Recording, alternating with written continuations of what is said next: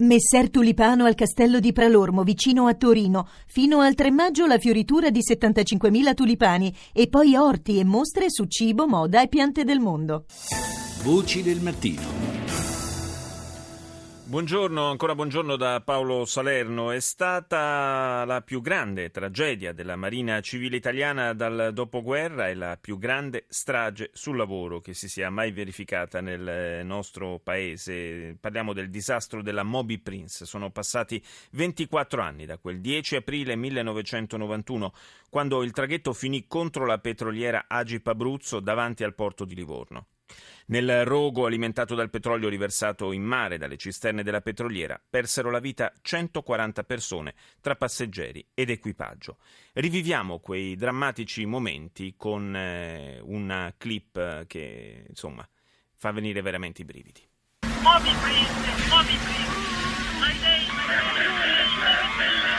Capitaneria, capitaneria, siamo incendiati, siamo incendiati, c'è venuta la chiediamo subito assistenza, la nave probabilmente ci è venuta addosso,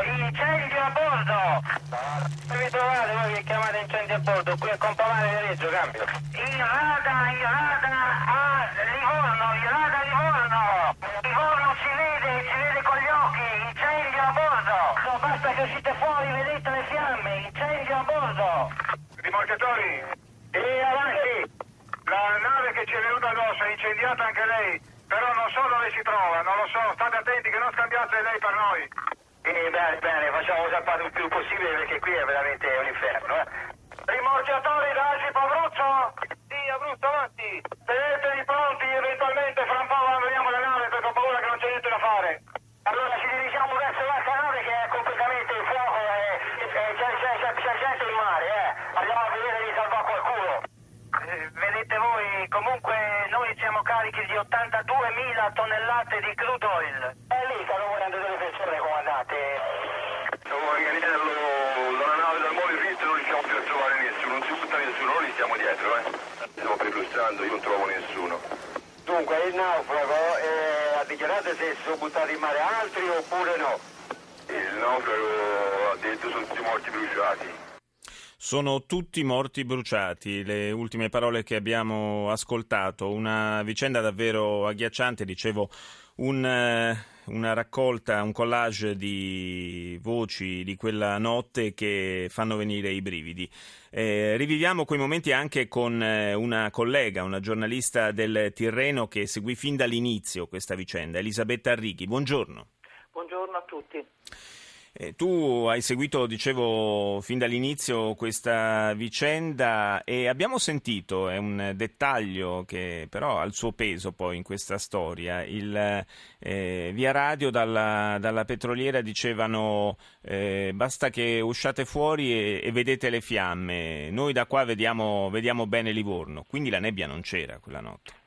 Dunque io ho saputo della tragedia praticamente pochissimi minuti più tardi perché ci fu una persona che non si identificò che chiamò il centralino del giornale dove lavoro. Sì.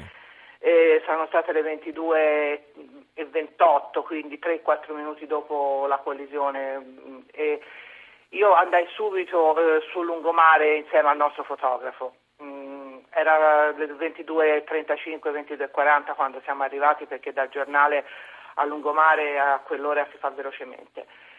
In mare si vedevano eh, un alone rossastro, eh, si capiva che stava succedendo qualcosa di grave perché questo alone si allargava, però in quel momento c'era una foschia che stava alimentandosi, sempre più pesante, sempre, mh, che rendeva mh, più invisibile l'orizzonte.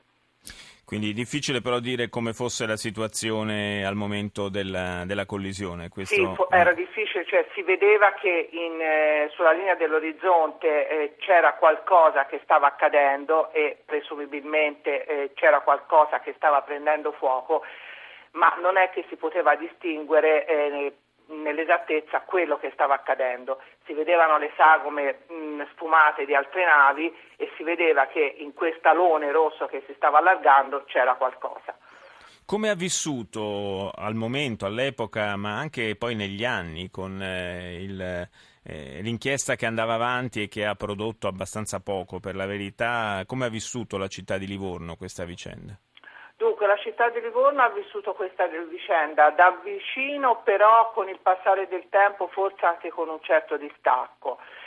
Eh, sicuramente l'inchiesta, eh, forse con i mezzi tecnologici di oggi, potrebbe, poteva aver avuto un'altra, un'altra piega, poteva prendere una direzione diversa. Con i mezzi di allora e forse con la concitazione del momento eh, avuto dei momenti di stallo che poi alla fine non hanno portato a una conclusione univoca. Io ti ringrazio di questa testimonianza che ci hai portato, ringrazio Elisabetta Arrighi, collega del giornale Il Tirreno di Livorno, per essere stata nostra ospite. Fra le vittime di quella tragedia anche il comandante della Moby Prince, Ugo Chessa. La nostra Rita Pedizzi ha intervistato il figlio, il professor Luchino Chessa, che su quel traghetto, fra l'altro, ha perso anche la madre, Maria Giulia non abbiamo ancora una verità de, di quello che è accaduto né tantomeno una giustizia da parte della magistratura. Noi avevamo chiesto nel 2006 una riapertura delle indagini sulla base di una serie di punti importanti che ci sembravano non, non essere stati presi in considerazione nei, nei, due processi precedenti. Sono state riaperte le indagini sulla base della nostra richiesta e poi è stata fatta la chiusura giustificando quel fatto che non c'era possibilità di procedere perché non c'erano elementi sul quale poter andare avanti, rimanendo semplicemente con la solita idea che il Movie Prince era veloce che il comando della, della nave non era attento, è andato in maniera superficiale contro la petroliera che è stata offuscata dalla, dalla nebbia, cosa che non, ha, non, non esiste, cioè non, sono ormai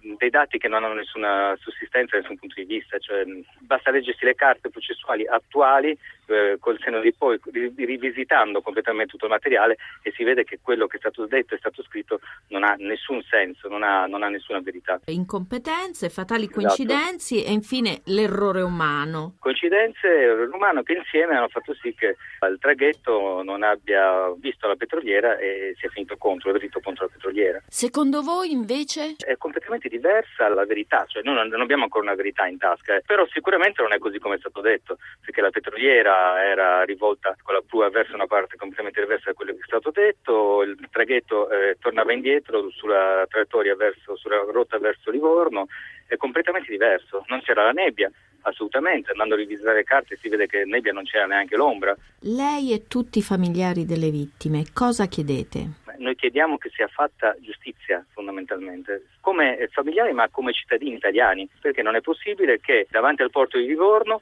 possano morire 140 persone attendendo per ore che qualcuno andasse a soccorrerli. Hanno, hanno, hanno, aspettato ore in mezzo alle fiamme, ore e mezzo alle fiamme radunati in un punto di, di raccolta in attesa che qualcuno andasse a soccorrerli. C'è una proposta di commissione d'inchiesta nel Senato da parte di tre gruppi parlamentari, PD, SEL e Movimento 5 Stelle, che riprende un po' i nostri aspetti, i nostri punti diciamo, tecnici, eh, sulla quale noi abbiamo elaborato un, un report tecnico che abbiamo anche inviato al Presidente del Consiglio, Matteo Renzi, chiedendogli oltretutto di dare un supporto suo come capo di governo alla Commissione parlamentare d'inchiesta, di aprire tutti gli archivi dello Stato qualunque esso siano che possano essere utili eh, per la ricerca della verità nell'ambito della Moby Prince, come per Ustica, per altre stragi del passato. Non ho chiesto niente di particolarmente difficile, semplicemente una sua presa di posizione come Presidente del Consiglio. Ha ribadito questa richiesta anche in una lettera? Sì, ho ribadito queste, queste parole in una lettera aperta che ho inviato qualche giorno fa al Presidente del Consiglio.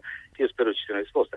Intanto noi siamo molto contenti che stia andando avanti la, la proposta di commissione d'inchiesta, è, è un passo avanti importante, cioè non ci saremmo mai aspettato nel passato una, una, presa di posizione da parte della politica, per cui siamo già contenti di questo, però poiché sono 24 anni di, di processi inutili, di indagini che non hanno portato a nulla, di una serie di manomissioni, di omissioni e così via, e se ci fosse anche il supporto del governo a una commissione di inchiesta non sarebbe male. Voci del mattino. Come abbiamo sentito da Luchino Chessa, è stata presentata una proposta di legge per l'istituzione di una commissione d'inchiesta sulla vicenda Moby Prince. Uno dei firmatari è il deputato di SEL, Michele Piras, che saluto. Buongiorno.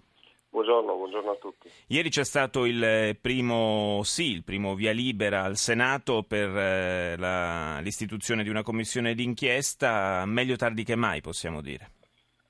Diciamo meglio tardi che mai, diciamo anche che si è perso tanto tempo, io penso inspiegabilmente, oltre ai 24 anni che si sono persi dalla fardata diciamo, a oggi, dalla tragedia della Moby Prince si è perso anche un altro anno abbondante rispetto alla, eh, alla prima proposta di istituzione di una commissione d'inchiesta che fu depositata con me primo firmatario ormai un anno fa tempo non è un fatto irrilevante, diciamo, il tempo a disposizione per un'inchiesta parlamentare non è un fatto irrilevante. Detto questo, insomma, io sono molto felice di ciò che si è riusciti a fare ieri al Senato, eh, magari un po' dubbioso sul fatto che la medesima cosa si sarebbe riuscita a fare alla Camera appunto dieci mesi fa, allorché io ottenni la relazione di presentazione della proposta, della proposta di legge, però è un fatto importante, è stata votata all'unanimità dalla Commissione Lavori Pubblici del Senato, c'è da auspicare che i tempi dell'approvazione della, della, della legge eh, in aula al Senato siano rapidissimi. Eh, ci sono delle stime che si possono fare in proposito?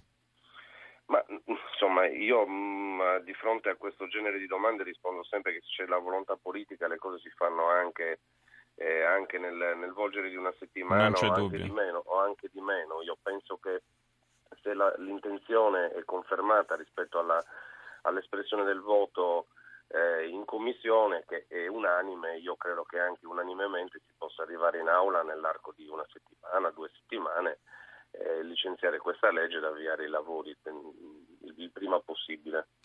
Certo, una, un passo che è molto atteso in particolare da, dai familiari delle vittime. Fra l'altro oggi c'è una eh, manifestazione proprio a sostegno di questa iniziativa per chiedere giustizia, per chiedere che si faccia finalmente eh, chiarezza su quanto avvenne quella notte.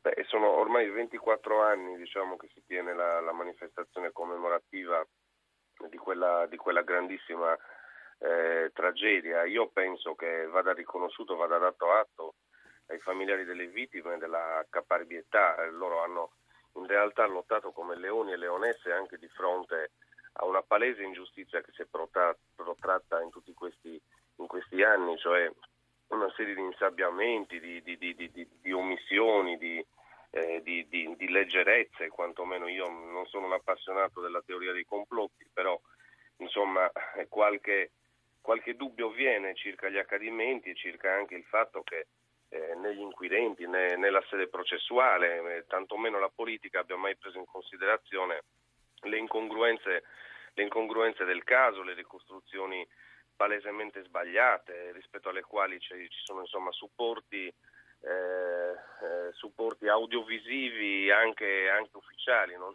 sì. non, parliamo di social network ma addirittura di televisioni ufficiali come la RAI che testimoniano insomma, eh, che alcune ricostruzioni sono assolutamente sbagliate.